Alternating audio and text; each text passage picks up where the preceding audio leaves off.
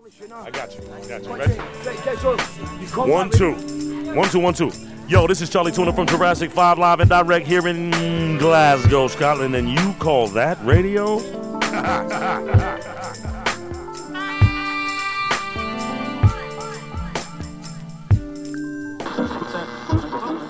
Good afternoon, troubadours, and welcome to Season three, Episode seven of You Call That Radio's audio podcast. I'm doing my best here to get back in the saddle of releasing weekly audio podcasts, and I'm doing no bad. Last week we had John Robb, the week before we had Alan Bissett. This week we've got Darren McGarvey, and next week we will have hip-hop legend Slug of Atmosphere fame. And I was... I noticed that I had this classic with Darren McGarvey in the chamber from last year, and Murphamish had already mixed and mastered it ages ago. But so far it's only been available on YouTube, which is where most of our stuff is these days. That's youtube.com forward slash you call that radio. But when you get a guest as good as Darren McGarvey, I think it's important that we don't deprive the audio podcast listeners of the opportunity to hear what Darren's got to say. Uh, I hear also the robotic overlords of algorithm culture love consistency. So that's four in a row. Aren't they lucky? Aren't you lucky? Aren't we all lucky? Because nobody does a podcast quite as well as Darren McGarvey. His ability to convey his thoughts in an entertaining yet informative way, second to none. We've had uh, many famous guests, but I reckon these days he's probably one of the most famous people to ever step foot in the good ship Y C T R, which is brilliant to see from my point of view, because he is an old friend who I've known for many, many years, and I'm very proud to have witnessed his rise from early days as a misunderstood and underrated rapper to an Orwell Prize winning author, cultural commentator, and still a misunderstood and underrated rapper. Now, when we recorded this, he was about to release his second book, The Social Distance Between Us, which followed on from his award-winning Poverty Safari. Now, since then, we know that this book would also be a success and award-winning. And shortly after this interview, he also released a very well-received and important T V series called Darren McGarvey's Addictions, which was a hit on B B C. I don't know if it was B B C Scotland or B B C, but it was it was amazing, really good, and it won its fair share of awards. Uh, what else has he been up to since then? Well, I watched him being interviewed by Frankie Boyle and the Blind Boy podcast in the same week in front of sold-out crowds at Òran Mór and the Callan Academy, respectively. It will always be the Callan Academy to me. I was going to release this interview to help him promote the book, and then the book was doing really well, so I thought I would hold off, because I knew that he had a U K tour coming up, and I thought, well, if I release it when the U K tour comes out, it might help promote it. But he didn't need my help, because pretty much most of the dates sold out rapid, so there wasn't really any need. But I think the time's right now, because he's actually got a new podcast called Darren McGarvey's Common People, where so far he's been doing like ten to twenty minute hot takes on the state of the world, and I believe he's got some guests lined up as well. So he's only a few episodes in, but such is his experience as a journalist, author, thinker, talker, and he's had multiple mainstream T V appearances. He's been interviewed by famous people, so he's already gliding through it all like a duck to water. Now, many of you will be aware of his work as a hip-hop alter ego Loki, or you might know Darren's books or his T V. You might recognise him from T V, but some of you won't be. And you're tuned into this show, so that means that you like podcasts, and I'm sure you're going to love his podcast. If you like this, you're probably going to love what Darren's doing as well. Now, for the time being, I think Common People is only available on his YouTube channel. I would expect that to probably expand to Spotify and Apple soon, but check it out, because I expect this to grow big time over the next year or so. You heard it here first, unless you'd already heard it from elsewhere. Now, before we go into the interview, I just want to share with you a quick apology I did on You Call That Radio's Friday night phone-in ahead of our fourth birthday party So you call that radio? It's four years old on April the twenty-eighth. So we're having a wee party at Room two. We Gasp, the Twistettes, Doghouse and DOS. And um, yeah, most of the Friday Night Phone-In and most of our content is available on YouTube these days. Uh, YouTube.com forward slash you call that radio. In fact, check out the chat on there I had with Gary Fraser last week, who overcame heroin addiction to become co-director of Trainspotting two with Danny Boyle. And he's got a new T V show, show out called Supply and Demand. I might, it was actually that good that I might get this put out as an audio podcast as well, if YouTube's not your thing. But yeah, I think this one is important that you guys hear this. Like I said, it was last summer, I believe, that we recorded this. So, um, but before we do that, if you just give me five minutes of your time so that I can make an apology. I've got a couple of things to apologise about, and I think it's important you hear that. So listen to this, and then we'll come back, and we'll go right into the interview with Darren McGarvey. You call that radio? Four years I've been in here, for almost four years since the first ever You Call That Radio audio podcast. We're having a birthday party on the twenty-eighth of April, but that's four years since the first audio podcast. It's been three years since the first You Call That Radio live video stream, or whatever this is. I've been calling it radio, and it's not even radio. So I want to apologise for that first, and some other things I've learned about myself this week. I've been the podcast host I wanted to be. I haven't been the podcast host that you deserve. But I've started. I've started getting daylight before screen time. I got my bike fixed. I start my day right. Getting daylight before screen time. Cycling every day. Every day since yesterday. In the past, I have been sitting here drinking, smoking, and interviewing artists I like, regardless of how many Instagram followers they have, just because I like their tunes. Bands, D Js, comedians, artists, directors, all sorts, but no criminals, unless they also happen to be criminals, which is fine, as long as they can hold a note or write a tune. I like all that different stuff, but I need to niche down, focus on one thing, like hating Brendan Schwab. That's how you make that YouTube money.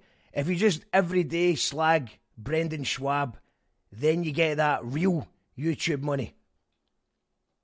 I could be doing that, or solving murder mysteries. Every day I could come on here and solve murder mysteries. I could be getting charismatic anti-vaxxers against boring scientists armed only with their facts. Put them together and let them fight it out. Then you get that YouTube money.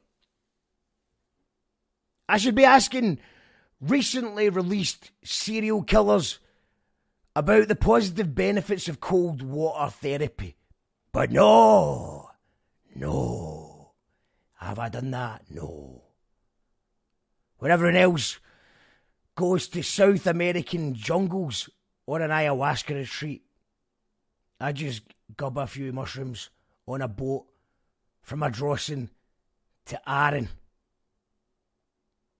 I kept my own personal mental health out of the spotlight, and now I realise I should have leaned into that. And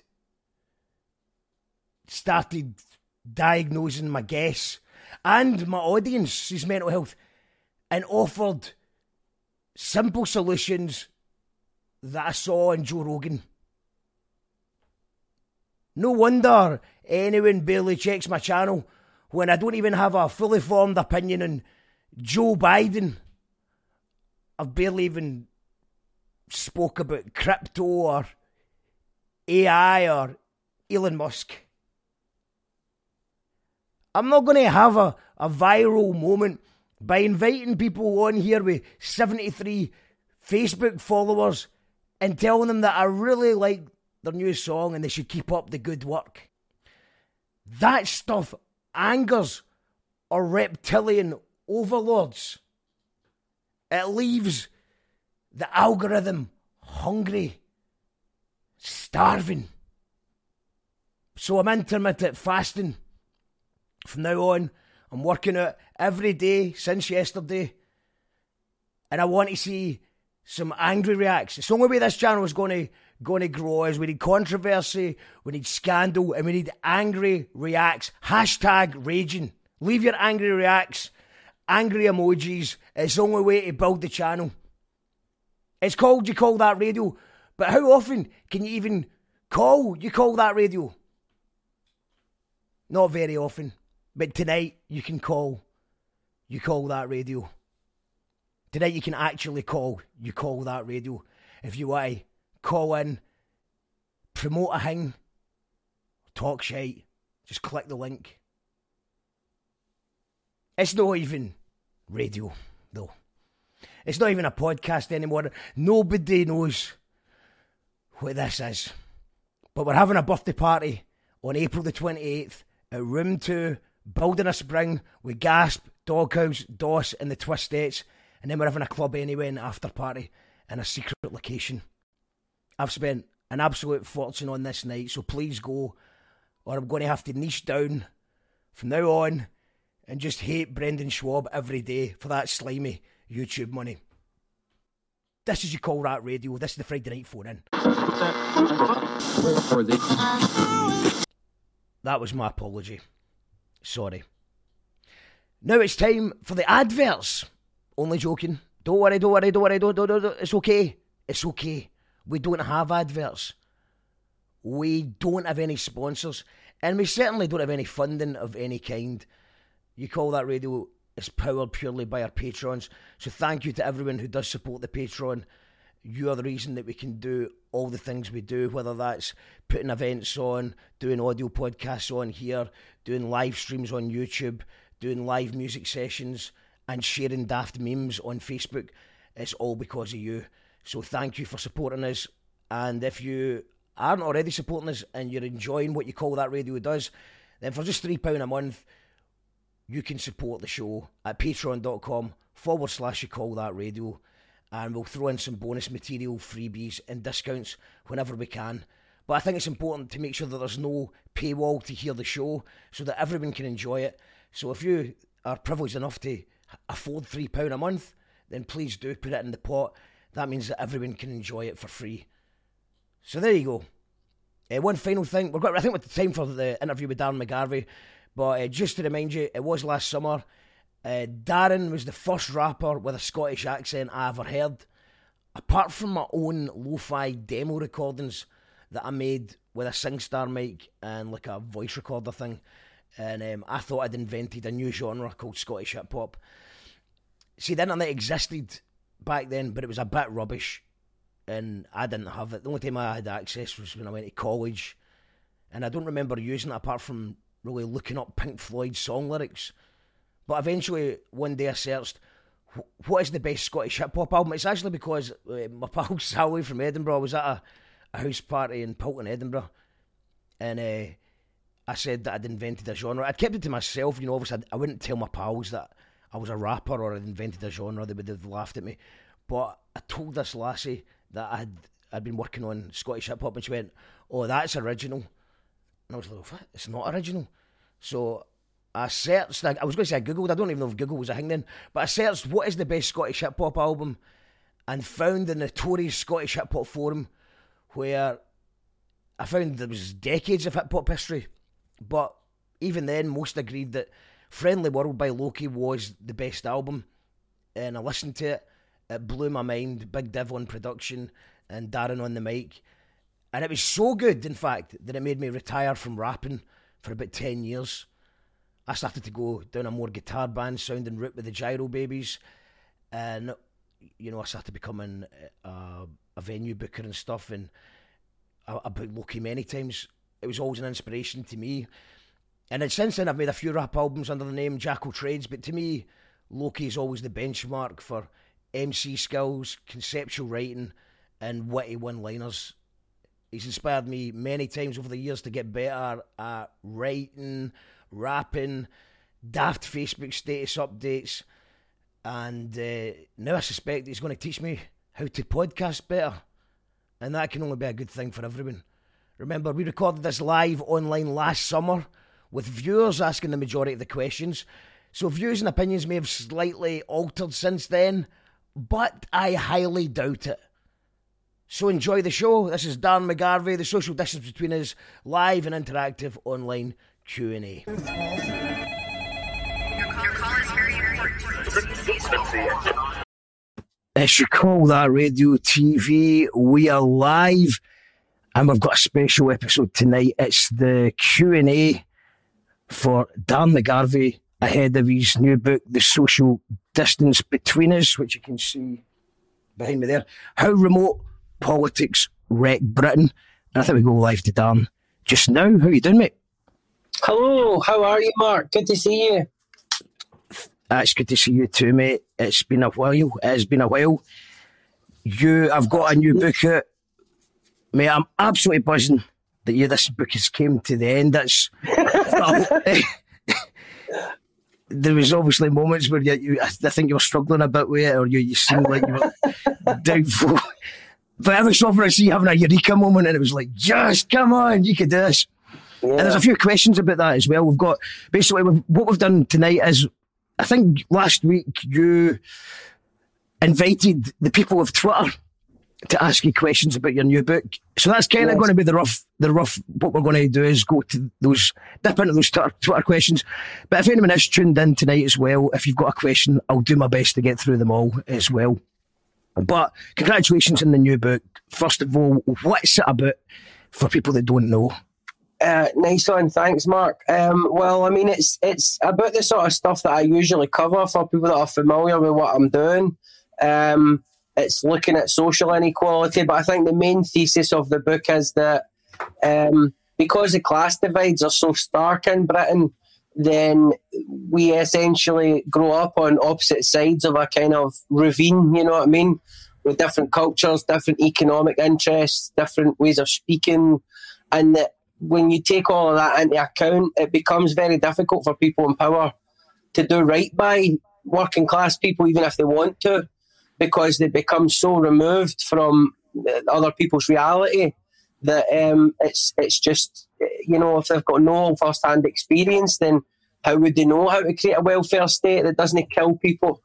Um, how would they know to set up an education system that doesn't over-penalise working-class kids with behavioural problems and all of these things? So it's a kind of my attempt at a comprehensive look at education, the labour market, the criminal justice system, housing, property, um, as well as cultural stuff like how we speak and what impact that has on our opportunities. And then other things like the concept of meritocracy or the myth of meritocracy. And then the second part of the book takes that theme of distance and applies it to like political ideologies. Do you know what I mean? So what is it Tories get wrong and why? Uh, wh- why does working class people not connect with the radical left? Um, uh, what is populism all about? What is all that anger about? And and then looking at kind of Blairism and this idea of centrists, do you know what I mean, who always style themselves as the grown-ups. Um, but actually, if you really examine their legacy, you could say that a lot of where we are now begins with that kind of Blair um, velvet glove on the, the, the iron Tory fist, you know what I mean? Um, so, ah, yeah, it's out on June the sixteenth, and uh, I'm looking forward to seeing what everybody thinks. Well, I'm going to just put a wee link in the comments for anyone to pre-order it. It's going to be in May. What date does it drop again?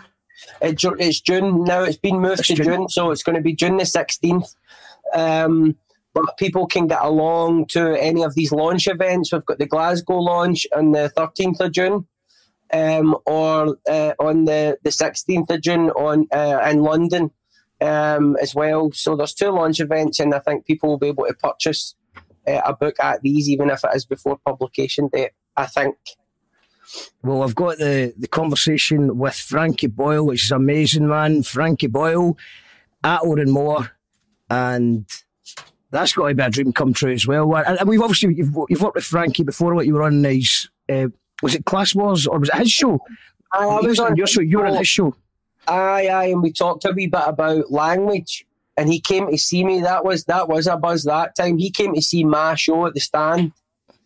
Do you know what I mean? So, like, that was just a... And it was a sellout show as well. I mean, I think that was one of the shows where it just felt like everybody came out for it. So it was quite a buzz. Um, and then uh, we just, like, had wee bits of correspondence here and there, or he would send me things to, to read articles or something like that that he was reading. And... Um, Aye, and then really the, the, the publisher, Penguin, was kind of just trying to think, getting the right people to kind of, you know, uh, chair these in-conversation events. And obviously for, for Glasgow, Frankie just seemed like an obvious fit, you know what I mean? Because as much as obviously he's known for his comedy and all of that, there is another side to him um, where he, he he's quite robust in a discussion about politics and things like that, you know what I mean? And he, he turns the comedy down a wee bit and dials it in, and um, just thought that it would be... It would also create a kind of a big event, you know what I mean, for my first real thing after the pandemic, to just sort of say, right, well, we're getting the show on the road, you know what I mean? So we were dead happy that he agreed to do it, and really looking forward to hopefully a lot of people coming out for it. So it's June the thirteenth. I put a link in the comments. Tickets went on sale today. Oh, no, they're going to sale Friday. Friday, they're going, sale, they're going to sale on Friday, so get a ticket yeah. all that. Monday the thirteenth of June, and yeah, man, let's get, let's go, let's go to the Twitter sphere. And I mean, twi- is Twitter where you, you live mostly online these days? Um, mostly, uh, just because the I just feel the algorithm's a bit more generous. Do you know what I mean? When you're trying to get the word out, um, and also I like Facebook more for. Talk when I'm writing stuff on Facebook, I'm thinking of like a couple of handfuls of people, you know what I mean? So I'm thinking about like you reading it, or or, or my mate Gasp reading it, or um, I, I don't really think about the fact that there is actually a lot of people still following me on there as well. So I don't know, I have I have a bit more of a laugh on Facebook, do you know what I mean? I always just feel like I'm talking to the scene when I'm on yeah. Facebook, and it's quite a good wee outlet that way, you know what I mean? Just to be a wee bit more Um, informal with it. So Twitter, Twitter's where I, I do most of my stuff, man, like professional wise. Let's see what the Twitter sphere had to say.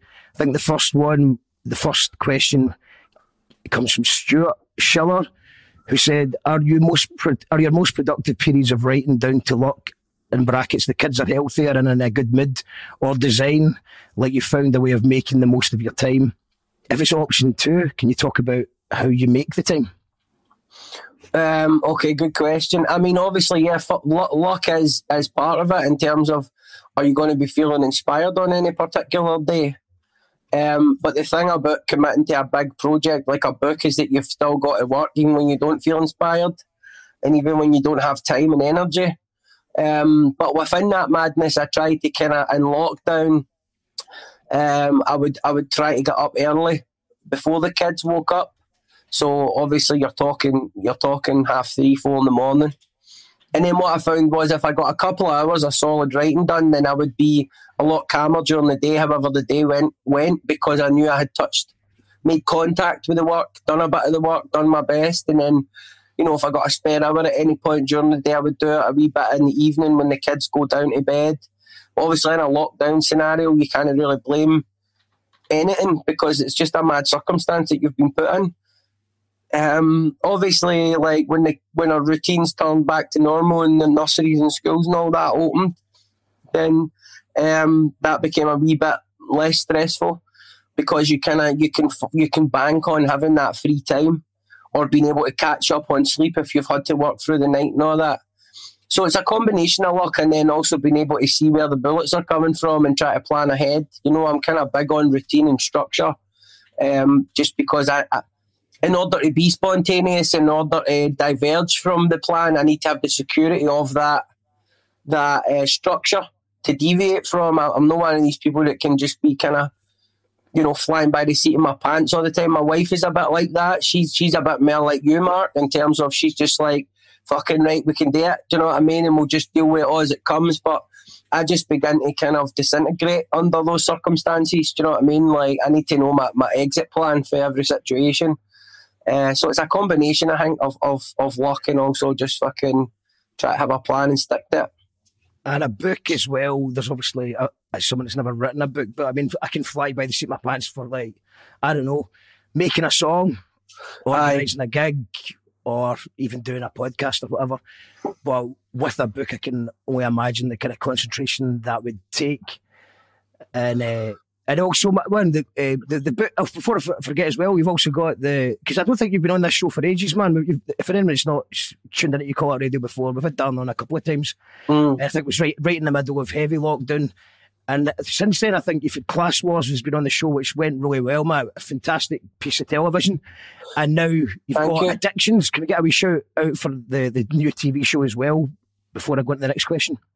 Aye, um, basically that starts on the tenth of May and it's three one-hour long episodes. It's uh, looking at Scotland's relationship with alcohol, drugs, uh, gambling, sex and food. And... Uh, I I've seen a rough cut of a couple of them, and um, I'm I'm I'm pretty happy with it in terms of how we're framing the the issues. It'll be the usual thing people can expect from me, which is, you know, bringing a bit of my lived experience into the mix, while mapping individual stories, the people that we talk to, to, to sort of expert analysis, history, um, other forms of data and evidence, and basically just trying to put forward this argument, you know, whatever you think of the behaviour of people who have become addicted in some form or another to a behaviour or a drug, it helps to think of addiction more like a mental problem than, than a hobby that somebody's actively choosing to do. And and it's really just kind of, for want of a better phrase, in the context of a drug crisis, to, to move the needle a wee bit. Um, away from this idea that, that uh, the drug addicts that we see out in our streets are choosing to live like that, because if you knew how they were really living, you would knew you would know they never had much of a choice. Um, so that's the tenth of May. That starts and it'll run for three weeks, mate. tenth of May, iPlayer. It'll be on iPlayer. I'm sure it'll be up there for a few weeks, and uh, no doubt it'll be repeated a lot on B B C Scotland as well. Um, and I'll be doing. There's a lot of press dropping for it over the next few days as well. So um, just try to hit all those different demographics. Do you know what I mean? Um, I did a few interviews today. I'm doing uh, some stuff on Sunday and then on Monday morning um, before I go in to record my my serialisation of my book for uh, Radio four. So it's not just an. So this is different from it. All right. So that's for the addictions. And of course, you're doing the audiobook for the, the book as well. And I think that's one of the questions that's going to come up later on. Cool. Uh, and I think it was about, uh, does that come does that come into your... Um, now, obviously, because you've, you've, you did Poverty Safari, won the Orwell Prize with that. So th- then you had to record an audiobook where you probably hadn't even thought about it. This time mm. you're writing a book prob- aware of in the background at some point that you are going to have to do an audiobook. Did that change your process and how you're writing at all? No, but it is a good question. But no, man, I mean, when you're immersed in the book, you're really just thinking about trying to get it finished. And this really takes up your whole headspace. It, it, I could tell I hadn't thought about recording the audiobook when I was recording the audiobook because, um, you know, uh, I, I, I was quite um, I was quite emotional at certain points. You know, there's a lot of... God, dead scabby lips. I got sunburnt on Friday and my lips are all blistering. Um, just noticed that there. Um, I basically, I was, you know, there's there's a chap, there's a couple of chapters in particular in the book um, that that are were difficult at the time when I was in the areas examining this stuff or thinking about this stuff, and and and then uh, reading them um, in the context of the book. You know, I could feel the anger or the emotion or the sadness or whatever. Um, and then also there's all the pronunciations, all the academics' names and all that that you're quoting and researching. Um, you know, mad Welsh names that have actually only got two syllables but about thirty letters, you know what I mean? And it's all it's all vowels for some reason. Um, and you don't, you know, you're sitting in the studio and not even the director of the audiobook knows how to pronounce some things. You're having to go on Google and...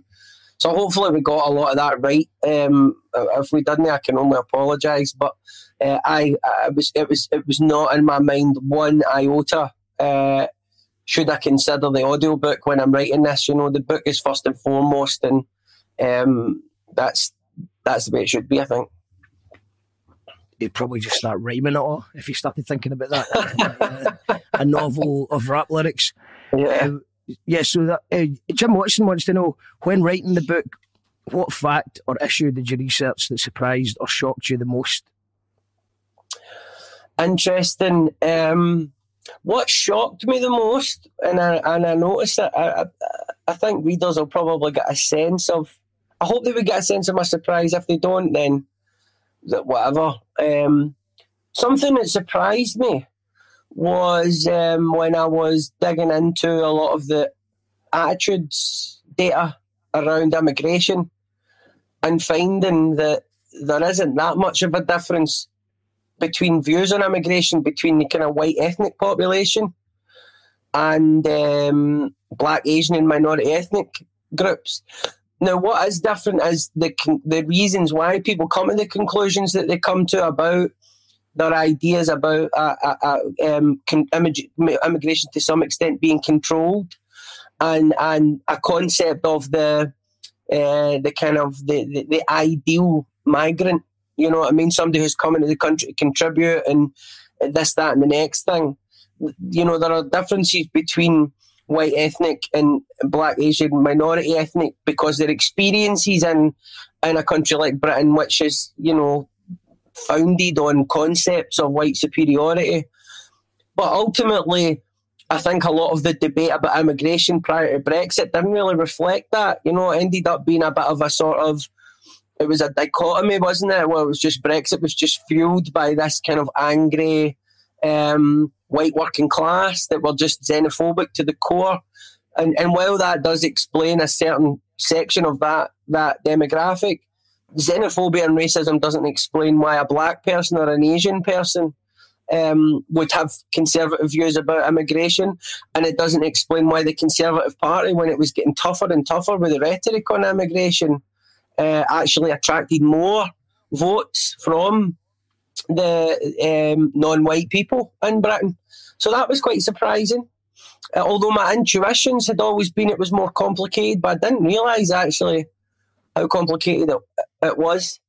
Um, not a great deal else surprised me because, I mean, I was I was pretty across a lot of these issues. Um, um, you know, in particular anything relating to social inequality and class. I kind of understand that with a certain level of, of confidence now. Um, but aye, that that particular fact did surprise me. Uh, so, so we'll just check out who's tuned in. We've got Katie DeShizzle saying, my rap career, career lasted as long as you were going to vote no for. was that, was that a, did you did you have a period of thinking about voting no? Um, was no, that, I that don't the joke? think so. It's, I think so. And I hope you know that your inspiration to make this, Katie, as well. Oh, thank you, Katie. Um, no, I, I don't think I, I don't think I, I ever considered voting no. But I mean, that's another discussion for another day. But I, I mean, I think we've all sort of learned a lot over the last few years and maybe come to a certain more nuanced perspective about certain things. But um, maybe that's a chat for another time. Alex Docherty has already pre-ordered the book. Poverty Safari was great and audible. Uh, John, S- hello, Soapy is in the house. John Suter says legends. All right, Soapy, how's it going? Thanks also, Alex. All right, Alan. Um, Alan's looking forward to the addiction series. Uh, Lou Rogerson saying, I quit drinking over a, a year ago next month. Best decision I ever made. Well done, mate. Becky Wallace is well in the house with a haw. oh, she's a, I'll tell you something, she's a tidy wee bit of gear, that Becky Wallace, by the way. I mean, you, you, you think you think you, you think you see you think you see how nice looking she is and how smart she is with the social media activity, do you know what I mean? But actually she's underplaying it. A lot of people overplay it, but she's really underselling herself, really. I mean, like, honestly, it's just a real treat to wake up to her most days. We've got Epi in the house. We've got Jay Lee. How's it going? Troops, it's Jay Lee as well. Hello, everyone. And if you want to leave a question in the, the comments, if you're watching on Facebook or Twitch, go to youtube.com forward slash you call that radio. It's a better quality. And also, if you're watching YouTube, remember to hit that red subscribe button. We're going back to Twitter for another question. Uh, what is the most important policy change you would like government to adopt after they all read it? And that comes from John Joe Jones. Interesting question, because there's different ways of looking at this. You know, you could adopt a policy which to, was, was to deal with a very specific and serious urgent problem like the cost of living crisis, right? So you could um, you can increase benefits, you could give people a couple of one-off grants like the, the self-employment scheme or the furlough scheme. Um, you could have a windfall tax of some sort. Um, or you could do something more radical and adopt a kind of universal basic services approach. So instead of universal basic income, which gives everybody a certain amount of money every week, instead of, of that, you know, give them free transport, free childcare, alleviate some of the costs associated with work, work and employment. Um, but then if you'd done that, then you would still fundamentally have to, to, to deal with the fact that the country and the institutions at the heart of it, the House of Lords, Westminster, um, are, are, are so out of reality and that they are so de- democratically deficient. And so you're not really going to get the chance to do two really radical things. So you would have to decide, should you do something to alleviate short-term suffering now, or should you do something to address the fundamental problems in the country? And I would probably go for that option in the long run, because people have, we've already experienced austerity, recession, a lot of hardship. So almost in a sense, people are conditioned for that difficulty now.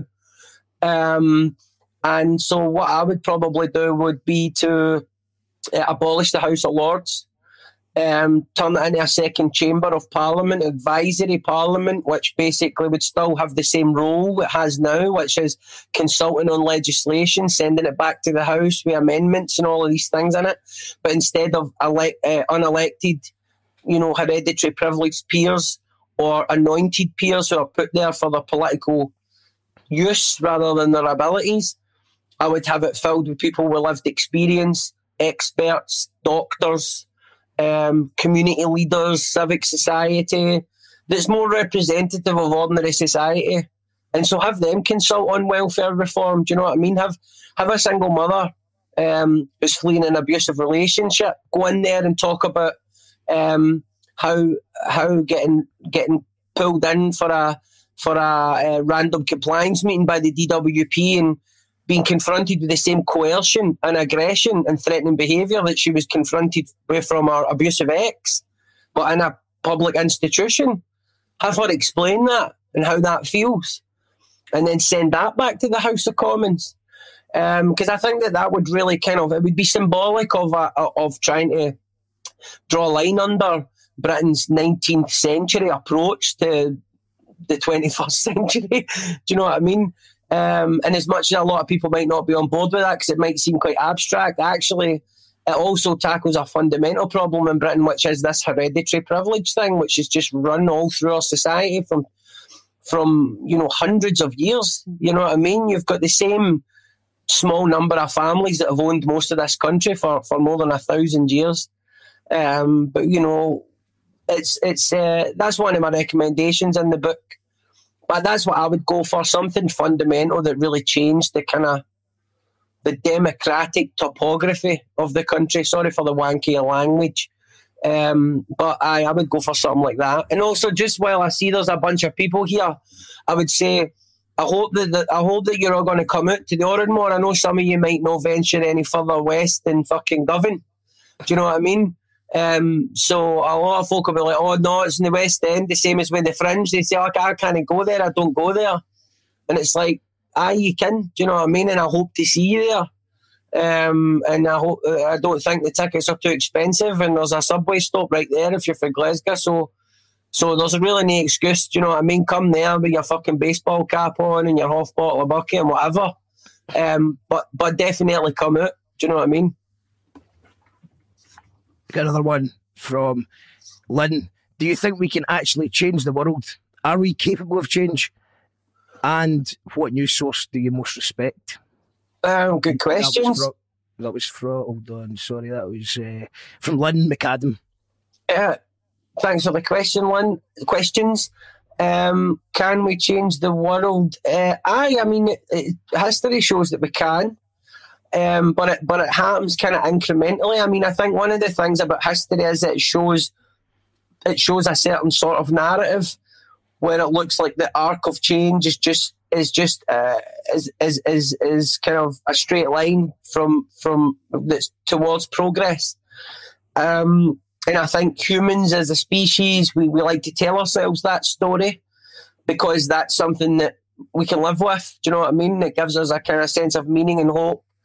But in truth, we if we want to see change, we have to get as organised as the people that are running this society, because they're highly organised, highly networked and highly resilient in the face of any challenge to their power and authority. Um, so so change, we can change the world, but I think you, you've got to focus on your bit of the world that you're in, your community. Um, and uh, so sometimes a big issue, tackling a big issue is about do, doing something in your corner of the world. Um, the, the next part of that question, what was this, the next part of it, Mark? And what was the, the news source? Is there any, what's, um, your the most trusted news source, or the one that I respect the most? um, I'm I'm at a point where um, the the I've got a sense of intuition with news now because I can see it from both sides. Um, so I understand when I'm watching something. And I understand where its biases lie or how it's restricted in terms of certain types of coverage. So I'm not necessarily looking to, um, I'm not necessarily looking to the B B C or Sky News for the absolute brass tacks facts on um, corruption scandals and, and things like that, and, and, and banking or the financial sector. They're not necessarily breaking those stories. They might cover them if they become mainstream. But I would say platforms like Open Open Democracy are pretty good. Um, they obviously come at it from, from a bit of a left-wing perspective, but it's not infected with the left-wing ideology in the same way that maybe something like the Morning Star is or something like that. I don't mean infected, you know what I mean? Like, Open Democracy is pretty high-quality, world-class, diligent, investigative journalism, which really gets to the core of a lot of things to the extent that a lot of the, the, the more mainstream uh, news apparatus will steal stories from it or cover stories and credit them for breaking them. In Scotland, I would say the Ferret um, is probably uh, one that you can rely on for for bias, obviously, but bias in favour of challenge and power. You know, so they go hard on the government, they go hard on all the political parties. They, they come at it from the point of view of the common man and woman or vulnerable people. You'll find a lot of good coverage on the drug crisis there, um, a lot of good coverage on uh, lesser-known political stories that, that, that do speak to some of the problems in this country that are, are, are under-discussed.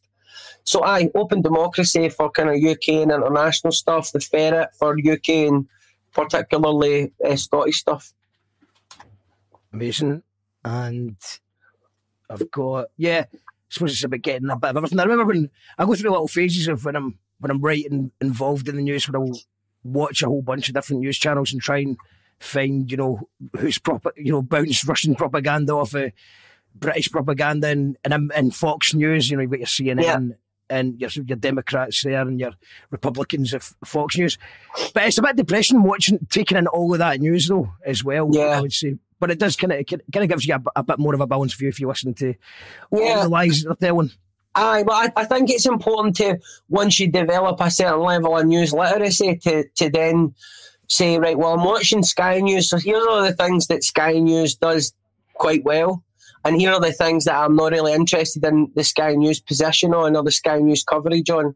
And then you apply that to really all, the, all of the um, different issues, and then eventually you start to understand that, you know, if you want uh, coverage on a certain thing, you could go to that news source.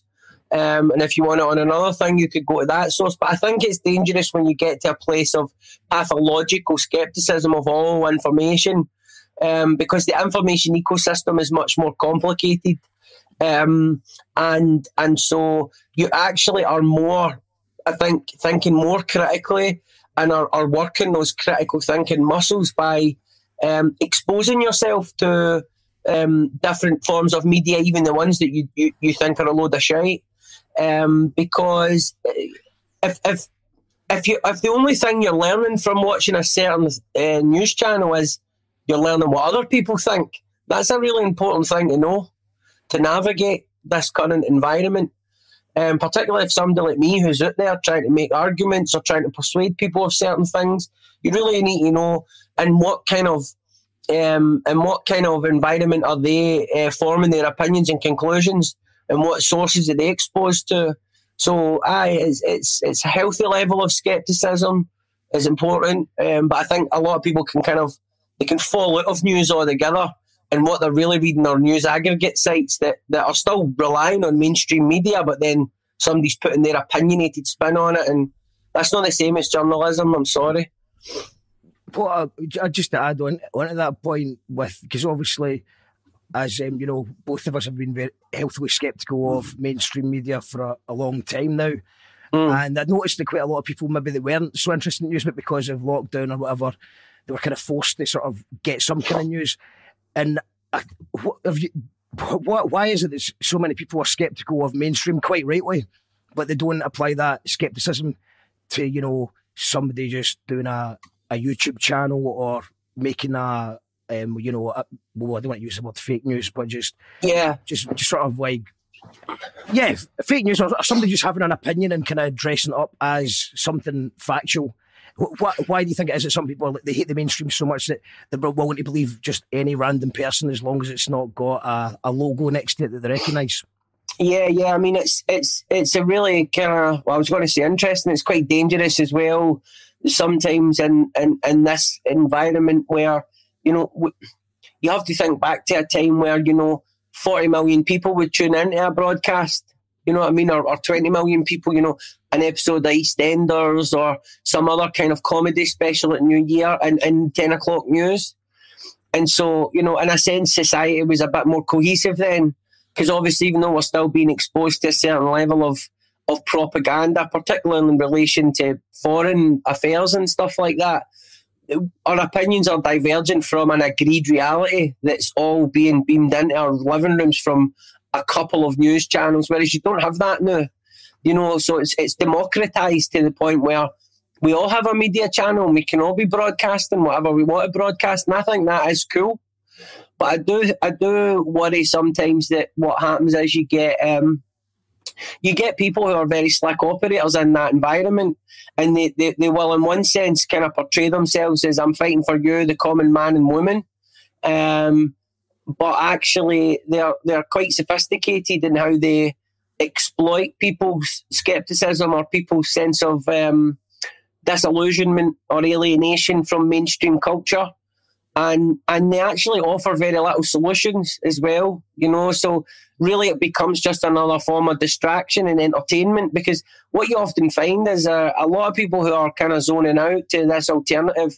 I'm not saying every alternative opinion channel's the same, by the way. There's a lot of great ones, you know, around COVID and um, lockdown discussions and all of that. I'm I'm not saying every single person that diverges from mainstream is is a is a bad actor and and uh, with nefarious intentions, but I do think that um, if If the person that you're tuning into and absorbing all the time um, is really just become a kind of mental masturbation exercise where you watch something and you're not acting any kind of, there's, there's nothing actionable about it. There's no call to arms. There's no, it's just, here is what I think about what's happening.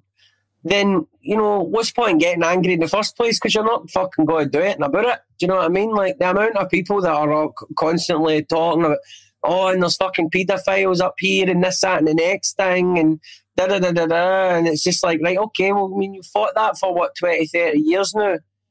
What action have you taken? You know what I mean? What action have you taken? But then these are the people that will criticise somebody like me for going on the telly and try to try to do something, try to contribute something, try to get some sort of information out there about certain sort of issues. So sometimes I think people have got it backwards. Do you know what I mean? The information is supposed to give you information so that you can actually act. Do you know what I mean? With purpose.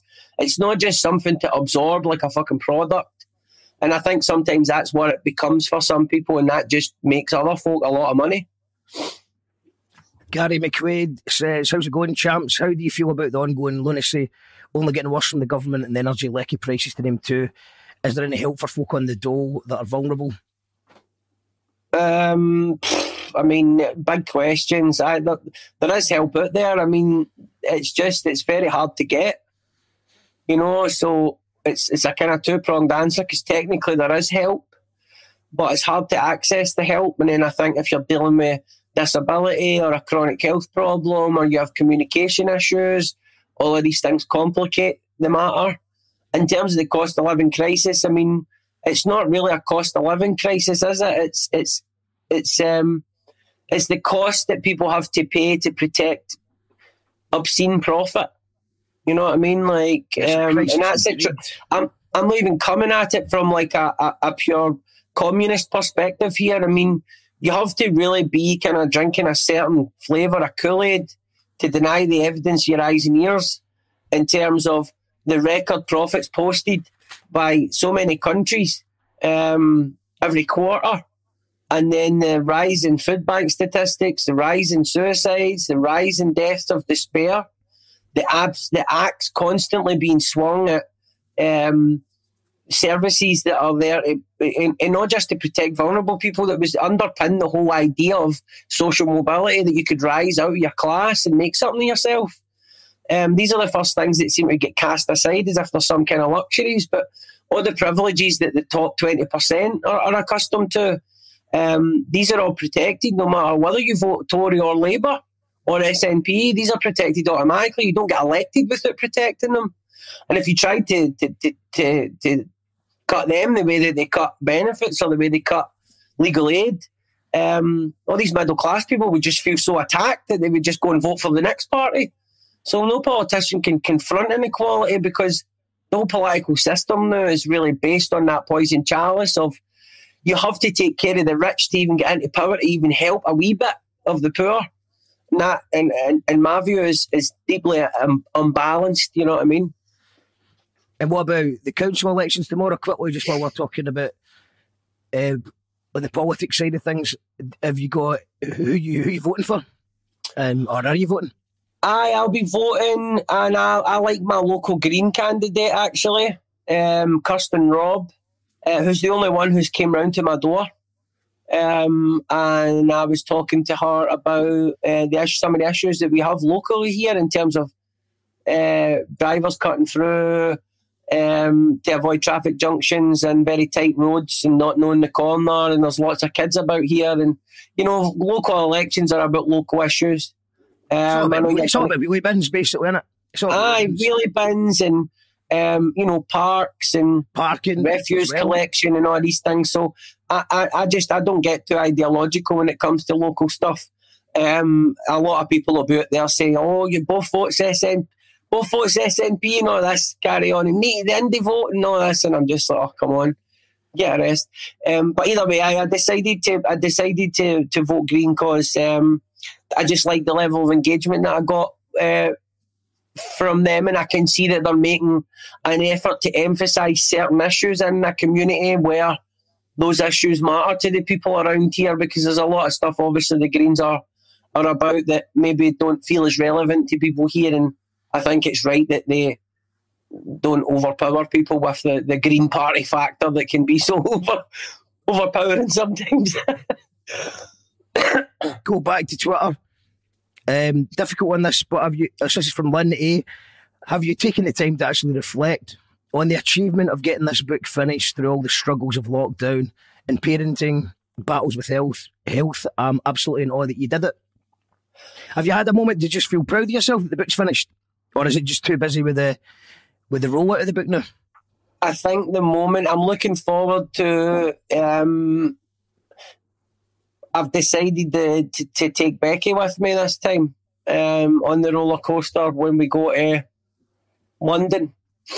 You know, because I did all that myself the last time and I didn't know what was going to happen. I had no expectations, and then things just went so intense, and I was by myself so much of the time.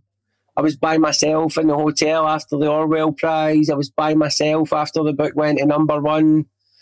And it's weird because you kind of can savour and enjoy it, but there's nobody to share it with. Do you know what I mean? Like it's, and there's something kind of weirdly lonely about it. It's almost like it's not real. And then I'm interested to know, you know, if it's even half as intense as it was the first time, it would be nice to have someone there to kind of validate my intuition. It is a bit mad, you know, what you go through um, when you're, um, you know, when things are happening that fast. Um, I'm not expecting it to be anywhere near as intense as last time, just just because I've I've become accustomed to living life at a certain ridiculous speed now. Um, so if anything, I, my expectations might be too high, or I might feel like it's not done as well when actually it has. You know, who knows what the next fucking dilemma is going to be? But I mean, the most the most uh, the most important thing for me is just uh, um, is you know uh, I'll, I'll be able to savor the moment when the book is out. Do you know what I mean? Like, up until the point it's out and, and people have got it in their hand and they're reading it, um, my job's no done. Because it's once it's been delivered to the public, then I can go, okay, and take a few weeks out, and me and the family are going on holiday, and then Becky and me are going to Mallorca for our friend Marek's wedding, and all of these things hopefully will be savoured more, knowing that, that, that some big, big pieces of work are, are behind us, you know? And what's uh, just, we haven't actually shouted at the London thing. When is that, and what's going to happen in London for uh, the international audience? Of you call it's that basically the London. Uh, it's basically just the London uh, launch of the book, which obviously we didn't have a London launch the last time, but it's Penguin Random House that's publishing it, and uh, I think that they just want to have a London event. Um, I guess they must think that that that people down south will. We'll come to, we'll come to it. I mean, I can't see another reason why they would have it. Um, but then I think it's also to have something at the centre of, of, of launch day. You know what I mean? So the book's got as much a chance as any book to do well, just from the fact it's got Book of the Week on Radio four, which means it'll be serialised throughout the course of the week, um, before it's actually out on the uh, on the last day of the week, on the Friday, and then. It's also, I'm, in, I'm I'm on Start the Week on Radio four on the Monday, um, which is the thing that catapulted the last book to, to the success that it had, even pre-Orwell Prize. Um, so basically, it's it's all kind of teed up for things to go okay in terms of the level of exposure that it gets, and me being able to get a chance to kind of get out there and, and push it. Um, Are you looking forward to getting back out of there as well, just with, after being sort of stuck in lockdown for so long? I am looking forward to it, and I'm also, I'm I'm a bit less like a rabbit in the headlights now. Like, I think for a while I was a bit kind of, oh, I don't, what's this? I don't know if I can do all this. Do you know what I mean? And I realise actually, you know, that's that's um that's a luxury, being able to sit and kind of ponder that stuff. At the end of the day, um. I'm in a position where I can get out there and actually like like push the arguments, do you know what I mean? And um and and, and arm people with the thoughts and rhetoric and language that they, they might need to articulate their own frustrations with the system and make a contribution to hopefully trying to create pressure on on on some of the people that need to be pressured to to um you know get this fucking shit show sorted out. So it's a tremendous privilege at the end of the day, as much as sometimes it can be a bit nerve-wracking and, and tiring. It's, it's. Um, if you'd asked me ten years ago, would I would I want to be doing this? I'd be like, ah, fucking aye, and I'd also start laughing at the thought of it. Do you know what I mean? I'd be like, what are you talking about? Do you know what I mean? We got, um, what part of the book made you most raging, says Kieran Bruce? Or what, uh, raging, despairing, writing it? Yeah, um, it's a close tie between the chapter the chapter on property and uh, and the chapter on media. So the chapter on property, it begins with my experience of, of, of going grouse hunting uh, with a landowner, which is documented in one of the films that I made for the B B C, but it's expanded on a wee bit in terms of my interaction with this guy. Um... And me being like a fish out of water, do you know what I mean? Holding a firearm and just all that madness, being very remote, you know what I mean, from reality. But then it transitions to me being in Lancaster West, Lancaster West Estate, which is, is where the remains of Grenfell Tower are. And I went down there. Um, uh, I went down there and met with uh, Loki, actually, um, who invited me to his community after interviewing me the day before for a pilot thing he was filming. And I think he, the interview he kind of sussed me out a wee bit, and and then maybe came to the conclusion that I was I was all right. Um, and then so he invited me to his community. He wanted to take me a tour of the community and talk me through um, a lot of what they experienced that night and that morning of the, the fire. And uh, I went on a walk of remembrance around the community. And so, um, you know, this was a silent walk, about an hour or so, around that very kind of, that very divided area where, you know, house prices rise and fall by hundreds of thousands of pounds depending on what side of a traffic junction you're on. And you kind of, you transition from the kind of London of only fools and horses and EastEnders to the London of uh, Paddington, and absolutely fabulous. And um, suddenly you realise um, the people who own the property, they don't even need to be politically active for their housing concerns to be taken care of, because that's all baked into democracy. You own property, we look after you. But people in that community in Grenfell um, and that tower, um, they were literally screaming, um, this building's not safe, people are going to die in a fire. And nobody did anything about it, you know. And when you're there and you're walking around and like a bit of a disaster tourist almost, you know, um, it, it's... Um,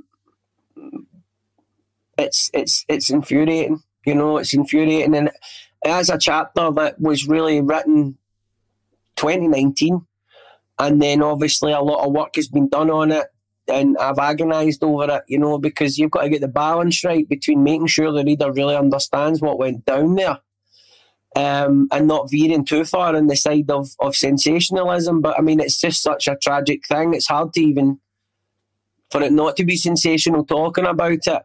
Um, so that, or else the media chapter, which, you know, has a kind of lengthy essay polemic just about media ownership, you know what I mean? And basically the media is, as much as there's a lot of choice out there, there's a lot of choice of fizzy drinks, but they all contain the same basic ingredients and are all squirted into your cinema cup for the same bog and tap, do you know what I mean? And the information ecosystem is just not diverse enough in terms of class representation.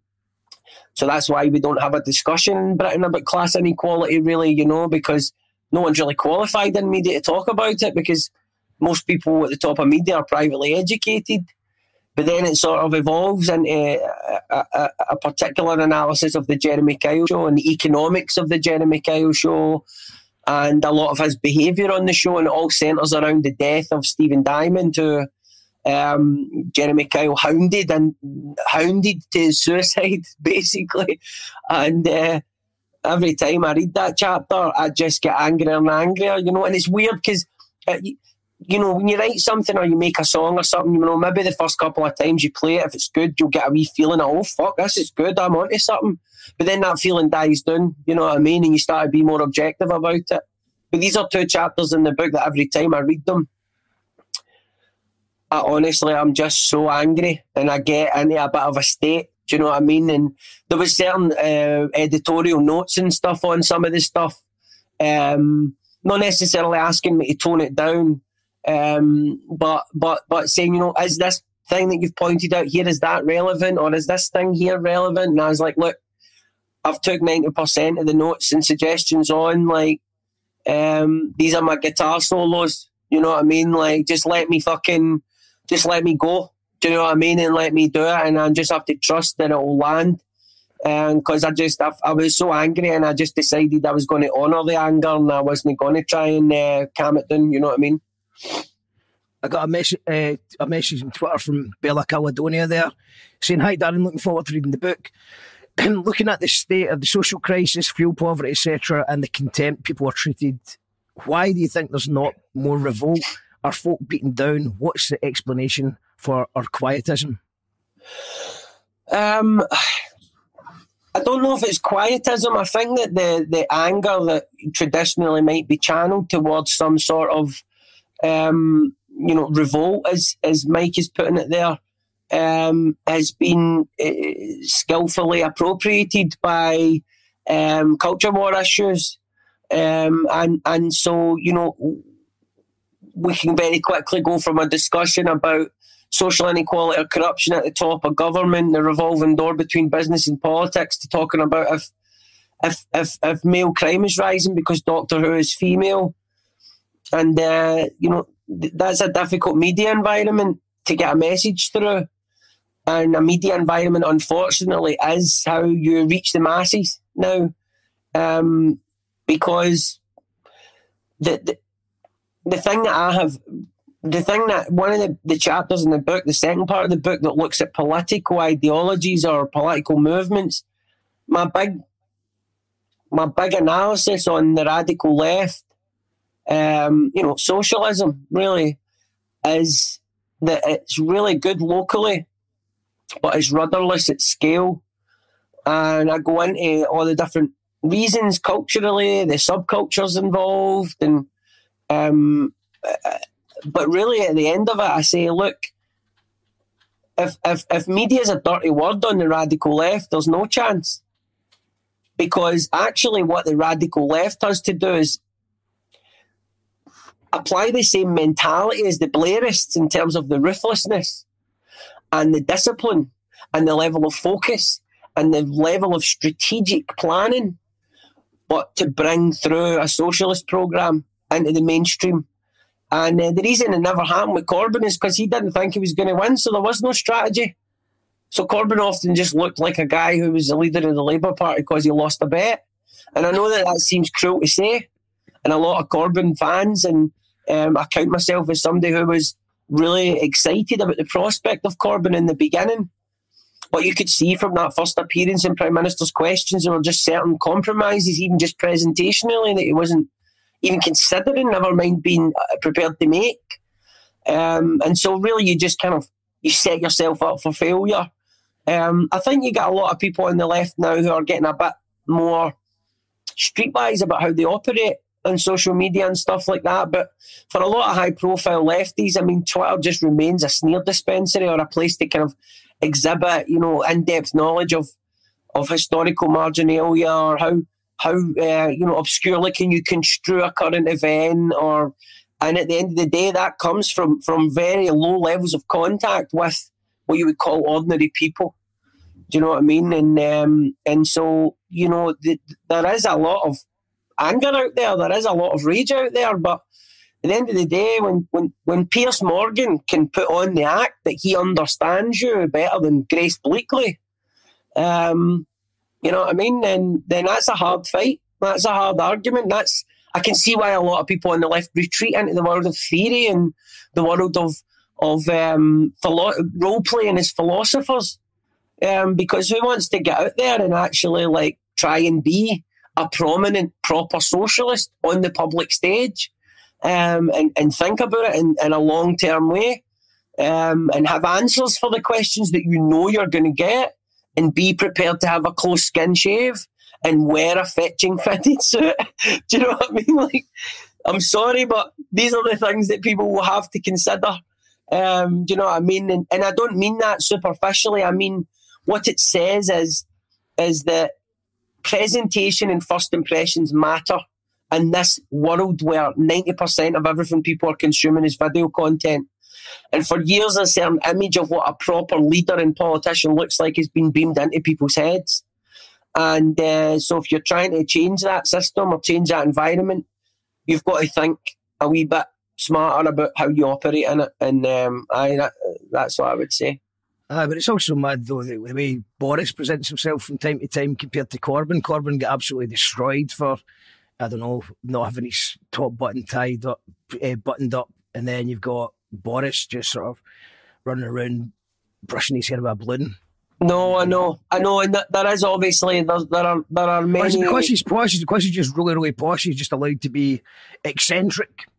It's because Boris has has all the social connections that come from an elite education and being in bed with different sections of the British establishment, and so he's he's a lot more resilient in the face of. When Boris has been under sustained media scrutiny for his whole career, I mean, the idea that he just somehow ascended to where he ascended to as if he was just given a free pass is ludicrous. It's just that he has a, he has some powerful friends that help him become more resilient in that environment, to the point where you couldn't, you'd struggle to name a media outlet that hasn't at some point called for him to uh, fucking get out of office, and he's still there. Do you know what I mean? Uh, Nidre Meditation Center says, you don't seem to have said much about the council elections tomorrow. Why is that? We actually did do that. We've done that. If you go back a bit, you'll hear us talking about that. Uh, Epi says, I'm a cyclist and I've exercised my whole adult life. Or they're having a conversation about we'll, we'll, this about depression and mental health. We'll get we'll get back to all of that. Cool. Um, they're having a wee conversation between themselves. Going back to Twitter, we have uh, who would you like to read your book? Says Claire Malcolm. Everyone. Obviously. Everyone.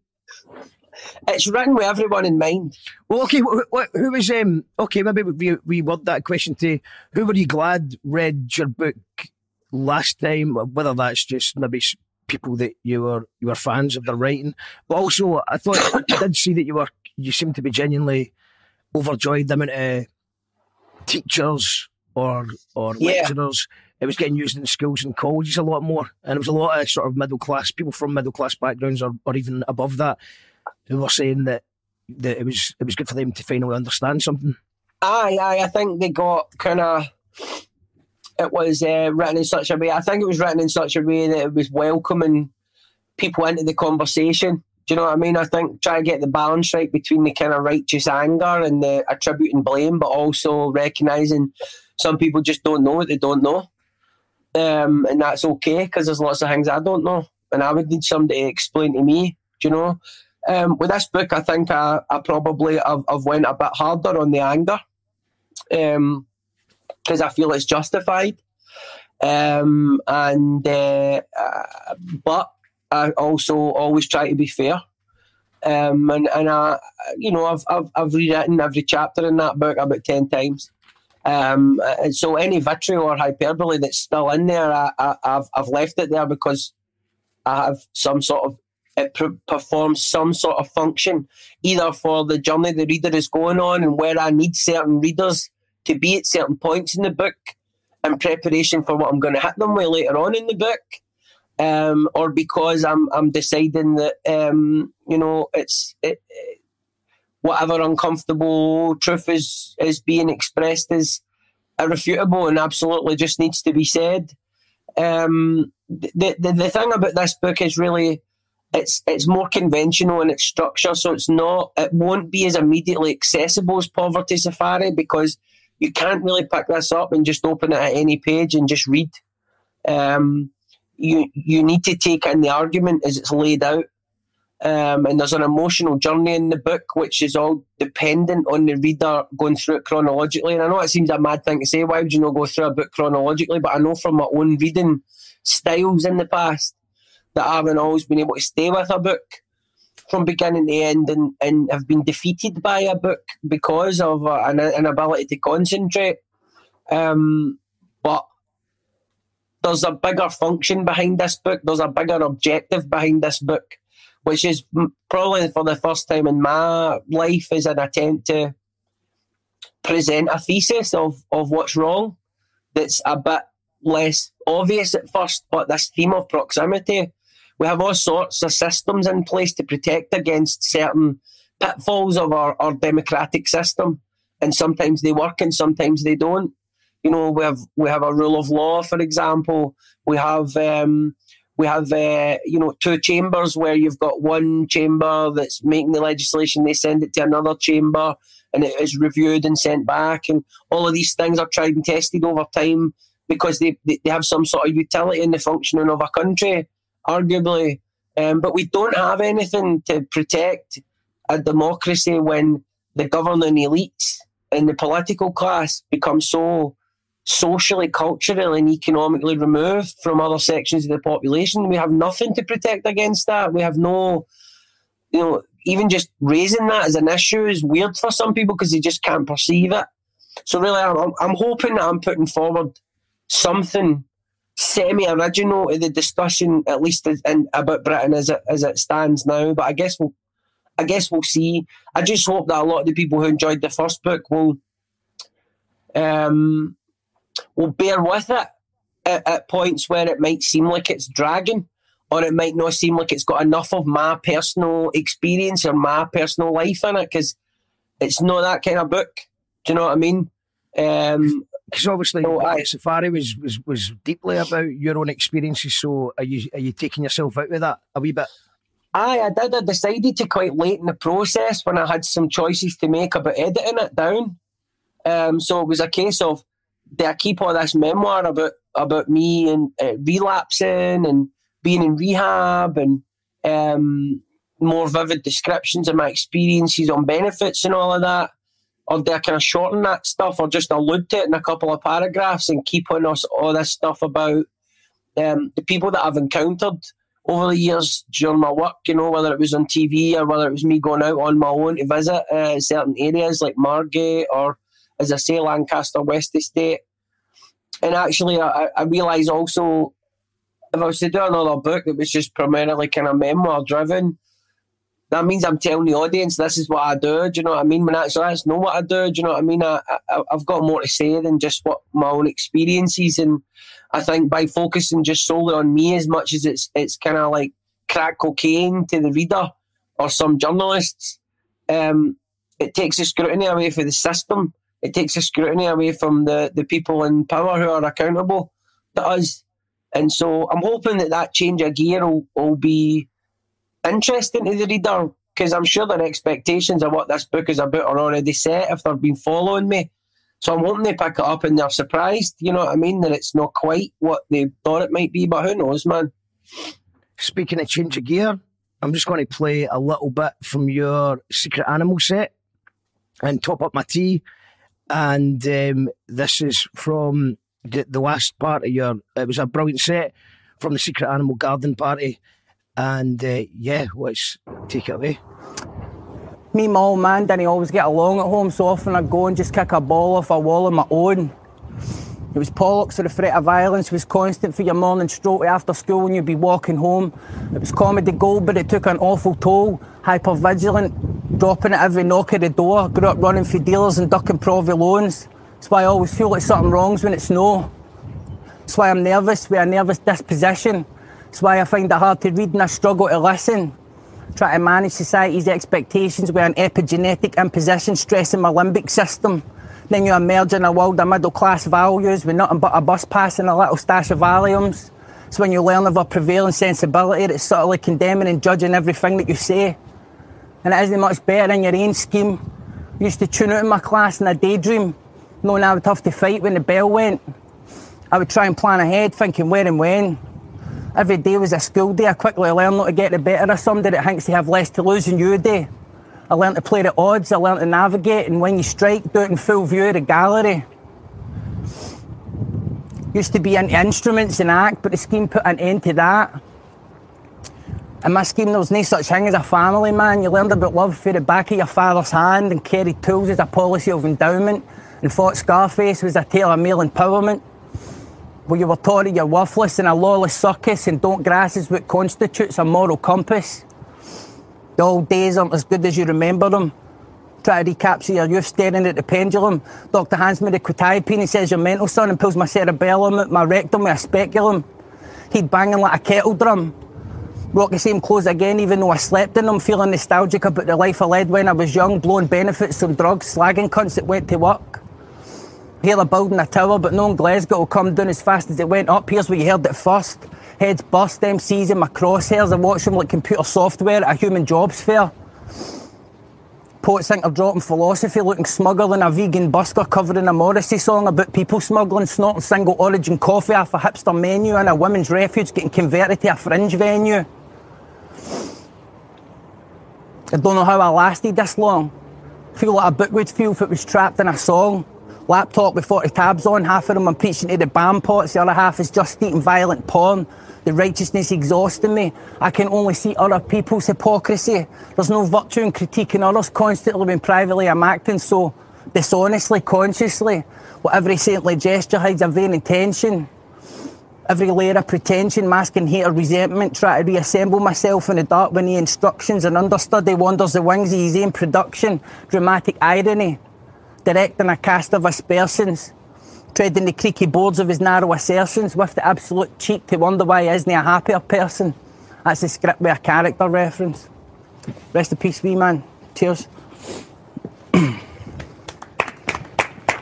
Darren, live from Secret Animal Garden Party. We're back in a little second with more for Darren. This is your last chance. Last orders at the bar. A question.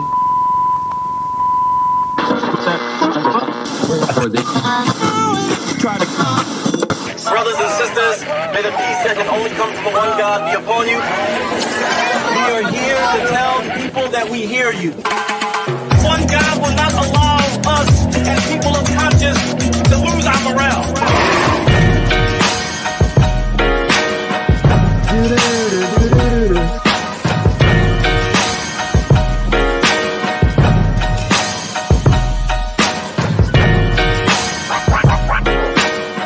Powered by our patrons.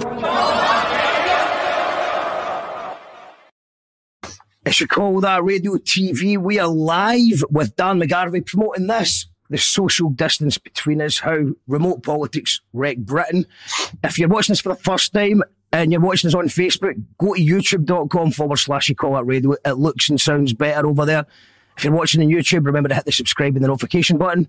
And you can also support the show at Patreon or coffee dot com or hitting the join button on YouTube. There's also super chat options all around there somewhere. Darren, that was the Secret Animal. Uh, it was just a little bit. I thought it would get us a wee, a wee break. Yeah. Every line was fire, says Jay Lee. Words have the power. Words shares the power of knowledge. We are words in our realities, says Epi. Brilliant, says Alan. Very best wishes with the book, says Mary. Great, says, says Jigsaw Tiger.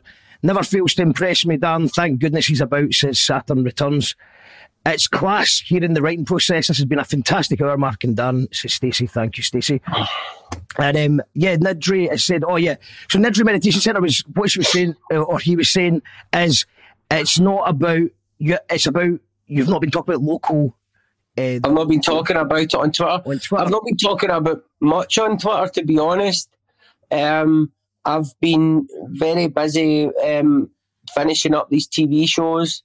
Um, trying to get these uh, launch events organised, and uh, I took a kind of step back from the current affairs commentary um, when I when I stopped my column with the, the Daily Record, precisely because I didn't I found was finding I didn't have the time, just due to family responsibilities and other work related stuff, to really be across the news in the way that you have to be to be able to produce Um, proper analysis and opinion. I mean, it's easy to phone it in, um, but it just doesn't sit right with me. So I've started to to really come to the view that um, as tempting as it is to see myself as a commentator on all things from foreign affairs to identity issues and culture war and COVID and, you know, my bread and butter is social inequality and class, and I can do a wee bit of other stuff now and again, a wee bit of political analysis if I'm in tune with what's going on. And I've always got a bit of rhetoric here and there, but at the end of the day, um, I'm not falling into that trap a lot of commentators have fallen into now, where they just think that they can turn their hands and minds to any issue that crops up, having read someone else's opinion about it that day, or because it's a trending topic.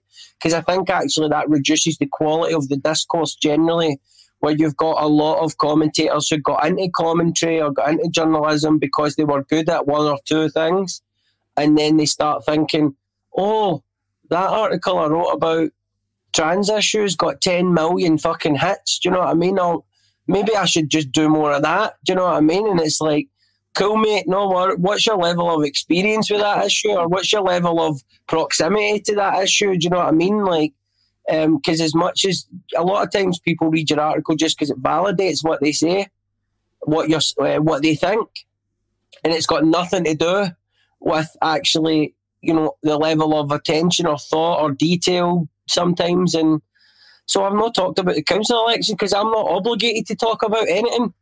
Do you know what I mean? I'll decide what I talk about. And uh, and and and I dis- I make that decision based on a number of factors, and one is anything I say on Twitter politically can draw me into a public debate that lasts for days and days. So me me deciding not to potentially get my concentration pulled over there when it needs to be in another area is a decision that I make for my mental health, a decision that I make out of a sense of responsibility, not to just, you know, fire off my first brain fart into the public sphere, do you know what I mean? Uh, when I haven't really considered anything. And then also, you know, my thoughts sometimes maybe are just better being my private thoughts. That's a radical idea, isn't it? no, no, is.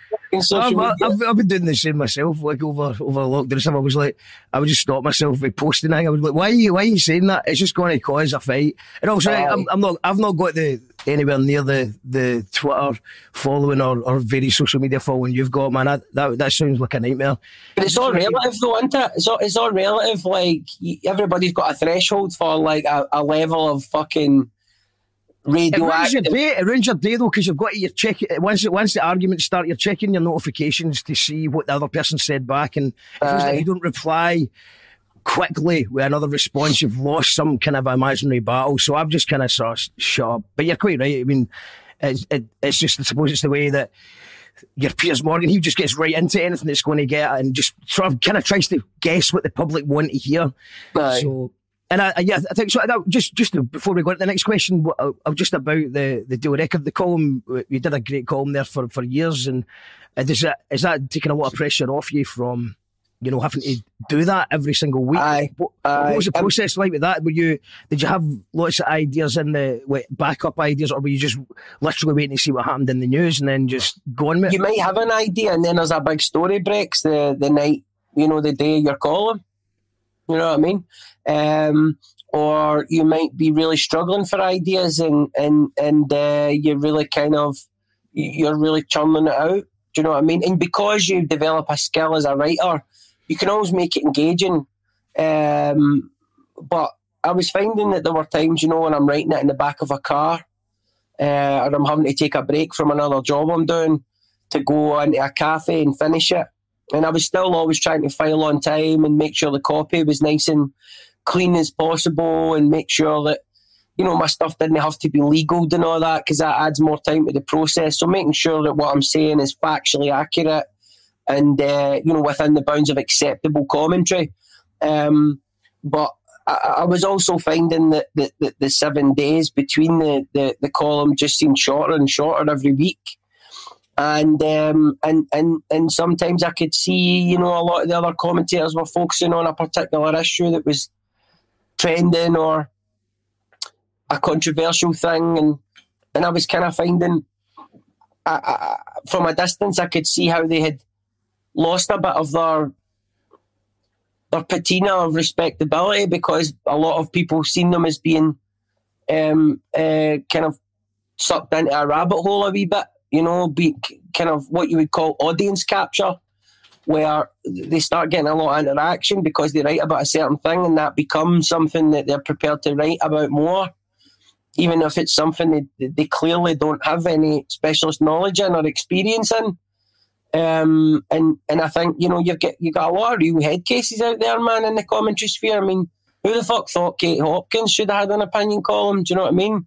That's a real extreme example, but there's a lot of folk out there, man, that have got commentary gigs, man, like Darren Grimes and um, that Dan Wooten at The Sun, and um, and, and and and just real roasters, I would say, you know, that that that um, have mastered the art of of of saying very little and a tremendous amount of verbiage, and really it just inflames, it inflames already tense situations. Whereas I think I'm I'm I'm more interested, even when I'm angry and even when I'm being provocative. I'm, it's in my nature to want to reconcile things. It's in my nature to try to frame things in a way that's about saying, how do we come to an understanding around this? You know, that is part of my nature, and uh, and and sometimes that's difficult tone to take in a tabloid, because tabloids are they're papers that are really shouting at you from the from the shelf from the shelf. Do you know what I mean? So I've found actually since I, that I don't miss it. I don't miss that gig at all. You know, it was good. It was good to learn how to do it and get that insight. But the, the book is the medium that I want to communicate through now. Jigsaw Tiger said that would ruin the whole model of Twitter if everyone just kept their thought, thoughts to themselves. Yeah. Imagine that, just a Twitter where everybody just shut up. I know. I seen a, I, I seen a meme the other day of Elon Musk claiming that he knew you. Aye, I know. I know, you know, okay. some, some people will do anything for a bit of attention, do you know what I mean? We'll go, we'll go back, speaking of Twitter, we'll go back to Twitter. We've got another few questions. To I've only got another couple of minutes, if that's all right, because I've got, I've got, right. um, I've got to jump to the shop. I've got to jump to the shop before ten. That's cool. We've got, um, who is it? Last questions. It is, have, I've bought my copy of The Social Distance Between Us, says Joanna Hughes. My question, does it revisit these words in Poverty Safari? I no longer believe poverty is an issue our politicians can solve because an honest conversation about what it will require is too politically difficult to have. Uh, I, I would say it addresses it, but it actually it, it it lays out what the difficult conversation is. If that really, that if the book is anything, it's that. Do you know what I mean? Like, it, I definitely come at it. I wear my political beliefs on my sleeve a lot more in this because it's less about my personal experience and more about how I explore different issues and from what perspectives and who I give a platform to in terms of who's given voice in the book. And I think that really demonstrates my political beliefs in a way that comes through much stronger than the last book, because the last book was really a critique of the left. Um... While this book does have a chapter that's devoted to critiquing the left, um, it's uh, it's more of a kind of full frontal assault on the whole thing, um, and that's aye, speaks to that particular sentence. Aye. Shop better be next door, says Epi. Good point, because it is. I, I've lost track of time because normally we start at seven o'clock, but we started at half eight, so it's ten to ten. The last question goes to Jay Lee, who's actually was going to ask what I was going to ask anyway, and it's um. When does Darren plan on dropping music? You're very I'm, going to pre- I'm going to preview some music on Friday. I mean, you, you, they might have heard some of it um, already if they've been at gigs and stuff like that. But um, aye, right, this but, Friday, this Friday at McCool's Sonny Govan. McCool's, yeah, McCool's uh, for the Sonny Govan twenty-first birthday. Um, so I'll be doing twenty minutes there, um, and and uh, I it'll be. I think it'll be mostly kind of new-ish music, um, but I, I mean, I'm, I'm, I've been working on a project for a while now. It's just, I just want to be able to devote my full headspace to it. So I'm trying to get it to a place that once all this work is done, I can just get in and finish it. Do you know what I mean? Amazing, man. Well, I'm actually going to finish with one of your your newest your newest releases, which was we'll do the live Captionworks version from Scotland today. Thank you very much, Dan. You're welcome anytime, and we'll do some more questions another time. Good Thanks, luck with the Mark. Book. Good luck with Friday, McCool's. And um, yeah, I'll see you. I'll, I'm away on Friday, but I'll see you at Òran Mór on the thirteenth, mate. All the best. No, mate. You call that radio? You call that radio? You call that radio? You call that radio?